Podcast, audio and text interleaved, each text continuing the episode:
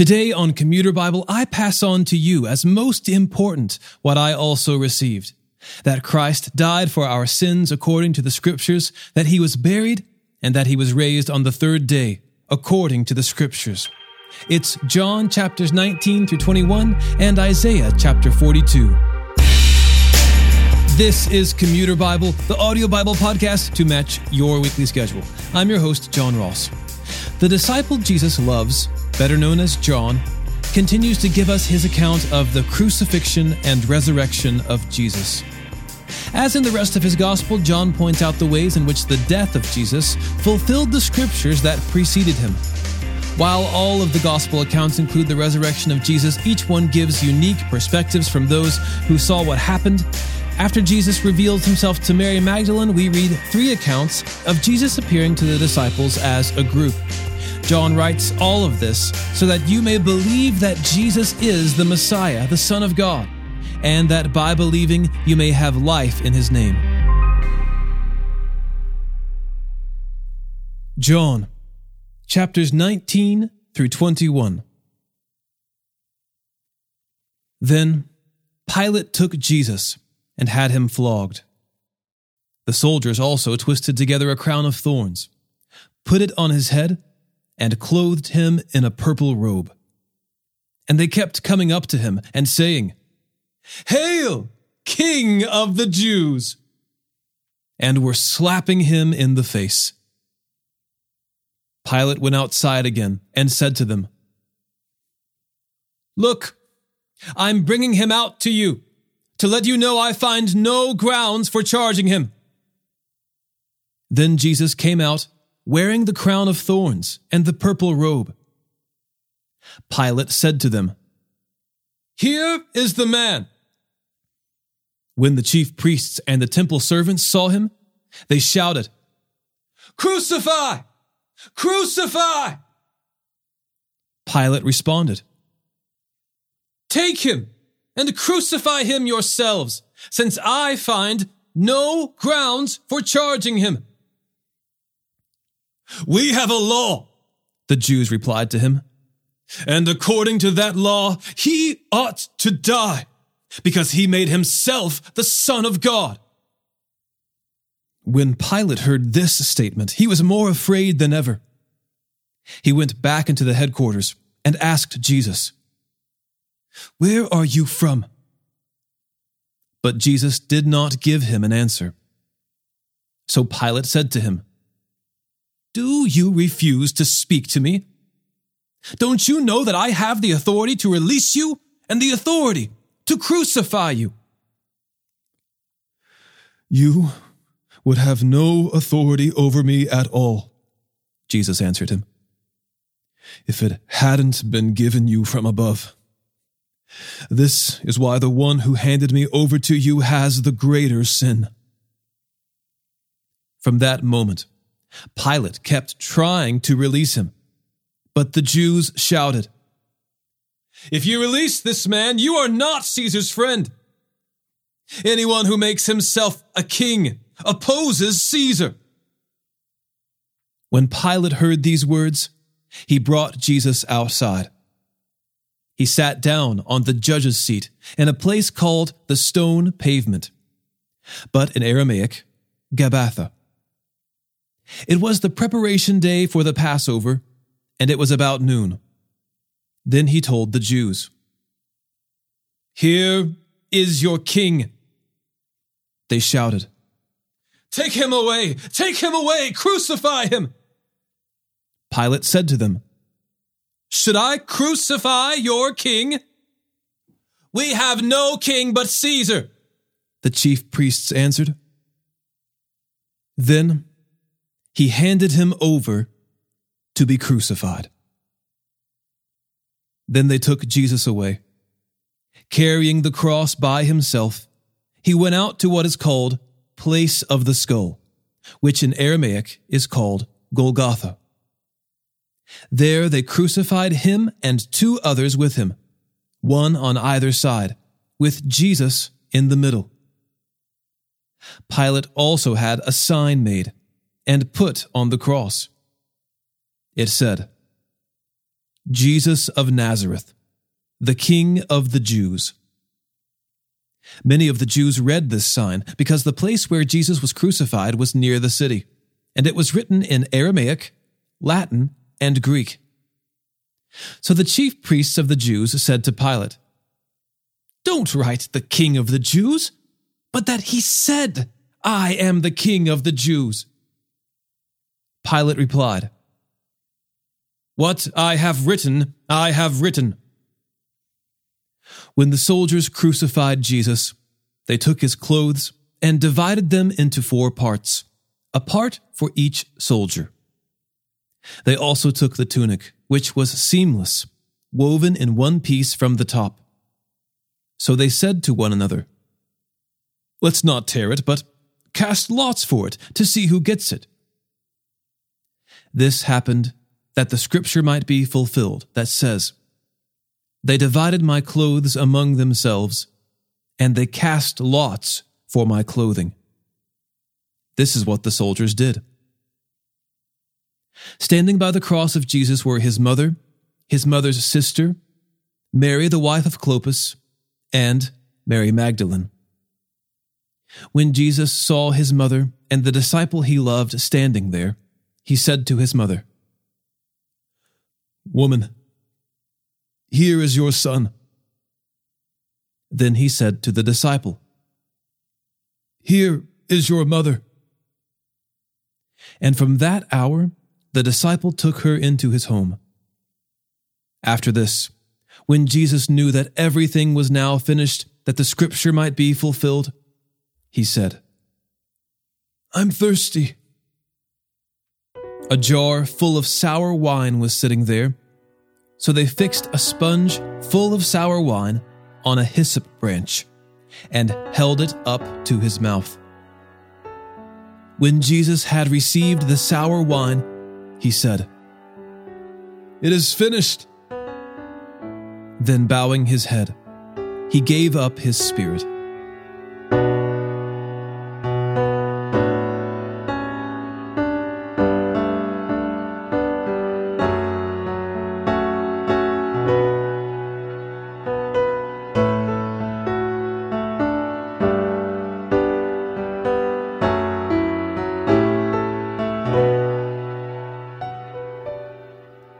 Since it was the preparation day, the Jews did not want the bodies to remain on the cross on the Sabbath, for that Sabbath was a special day. They requested that Pilate have the men's legs broken and that their bodies be taken away. So the soldiers came and broke the legs of the first man and of the other one who had been crucified with him. When they came to Jesus, they did not break his legs since they saw that he was already dead. But one of the soldiers pierced his side with a spear, and at once blood and water came out. He who saw this has testified so that you also may believe. His testimony is true, and he knows he is telling the truth. For these things happened so that the scripture would be fulfilled. Not one of his bones will be broken. Also, another scripture says, They will look at the one they pierced. After this, Joseph of Arimathea, who was a disciple of Jesus, but secretly because of his fear of the Jews, asked Pilate that he might remove Jesus' body. Nicodemus, who had previously come to him at night, also came bringing a mixture of about 75 pounds of myrrh and aloes. They took Jesus' body and wrapped it in linen cloths with the fragrant spices, according to the burial custom of the Jews. There was a garden in the place where he was crucified. A new tomb was in the garden. No one had yet been placed in it. They placed Jesus there because of the Jewish day of preparation and since the tomb was nearby. On the first day of the week, Mary Magdalene came to the tomb early, while it was still dark. She saw that the stone had been removed from the tomb. So she went running to Simon Peter and to the other disciple, the one Jesus loved, and said to them, They've taken the Lord out of the tomb, and we don't know where they've put him. At that, Peter and the other disciple went out, heading for the tomb. The two were running together, but the other disciple outran Peter and got to the tomb first. Stooping down, he saw the linen cloths lying there, but he did not go in. Then, following him, Simon Peter also came. He entered the tomb and saw the linen cloths lying there.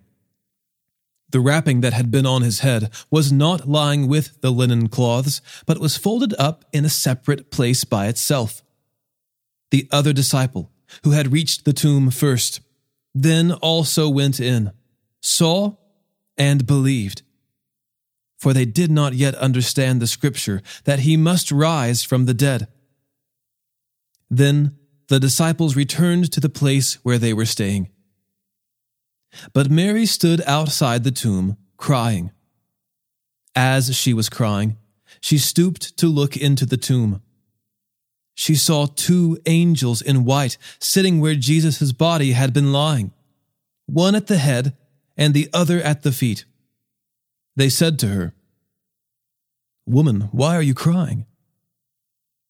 Because they've taken away my Lord, she told them, and I don't know where they've put him. Having said this, she turned around and saw Jesus standing there, but she did not know it was Jesus.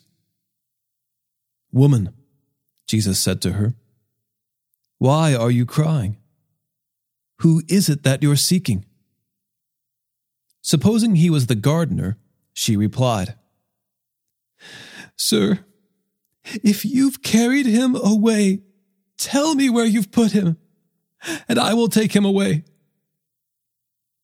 Jesus said to her, Mary. Turning around, she said to him in Aramaic, Rabboni, which means teacher.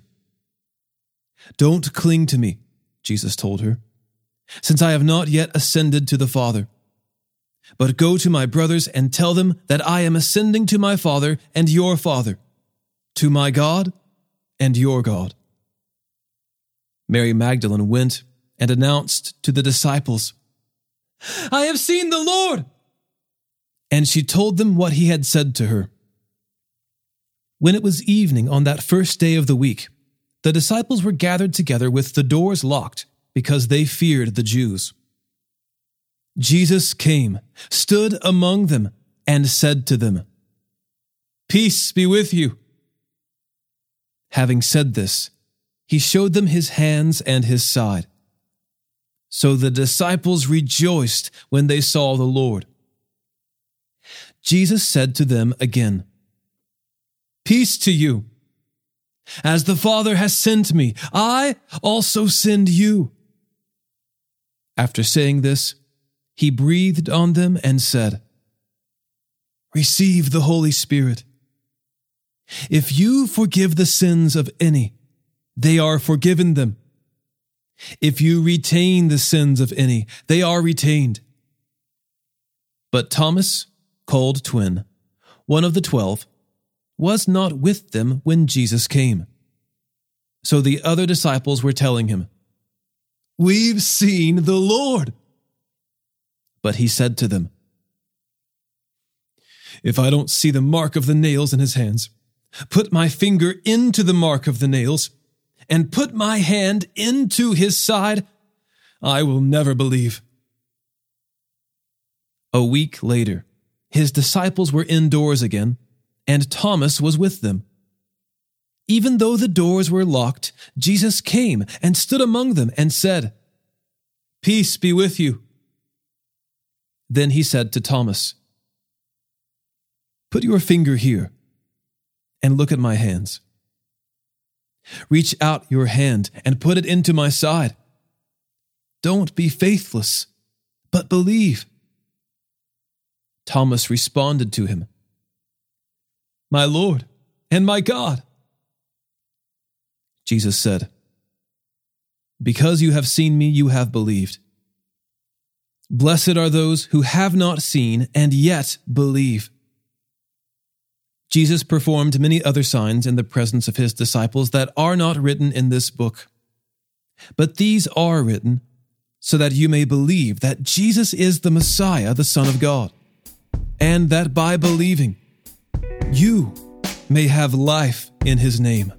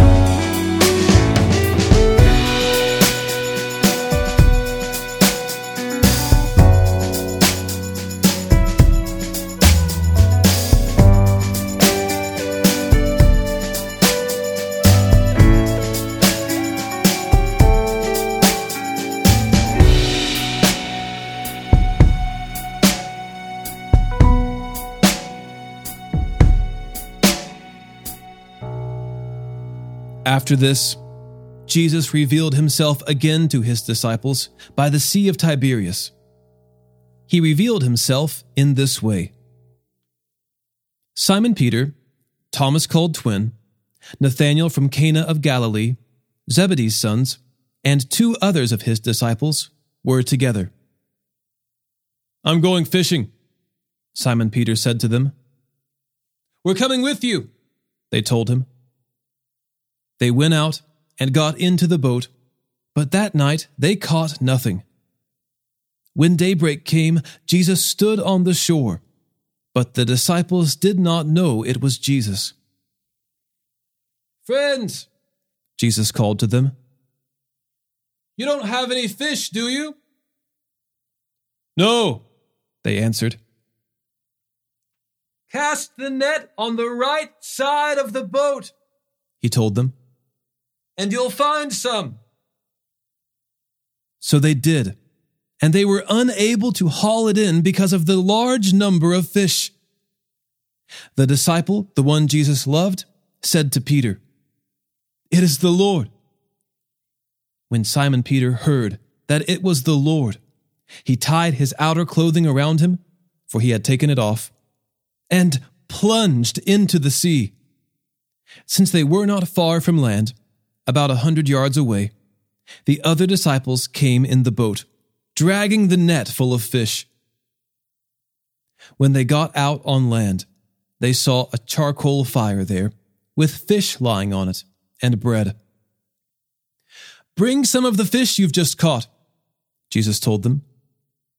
So Simon Peter climbed up and hauled the net ashore, full of large fish, 153 of them.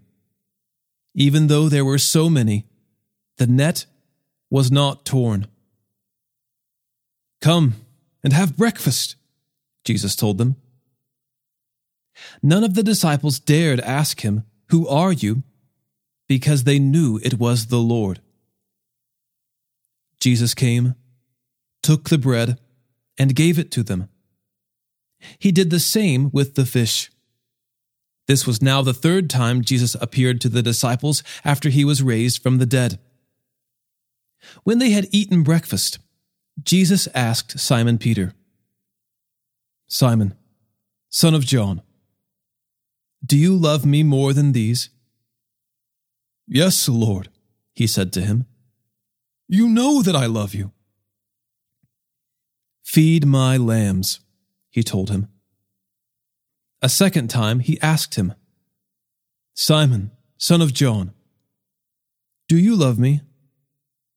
Yes, Lord, he said to him. You know that I love you. Shepherd my sheep, he told him. He asked him the third time, Simon, son of John, do you love me? Peter was grieved that he asked him the third time, Do you love me? He said, Lord, You know everything. You know that I love you. Feed my sheep, Jesus said. Truly I tell you, when you were younger, you would tie your belt and walk wherever you wanted. But when you grow old, you will stretch out your hands, and someone else will tie you and carry you where you don't want to go. He said this to indicate by what kind of death Peter would glorify God. After saying this, he told him, Follow me. So Peter turned around and saw the disciple Jesus loved following them, the one who had leaned back against Jesus at the supper and asked, Lord, who is the one that's going to betray you? When Peter saw him, he said to Jesus, Lord, what about him? If I want him to remain until I come, Jesus answered, what is that to you? As for you, Follow me. So this rumor spread to the brothers and sisters that this disciple would not die. Yet Jesus did not tell him that he would not die, but, If I want him to remain until I come, what is that to you? This is the disciple who testifies to these things and who wrote them down. We know that his testimony is true. And there are also many other things that Jesus did, which, if every one of them were written down, I suppose not even the world itself could contain the books that would be written.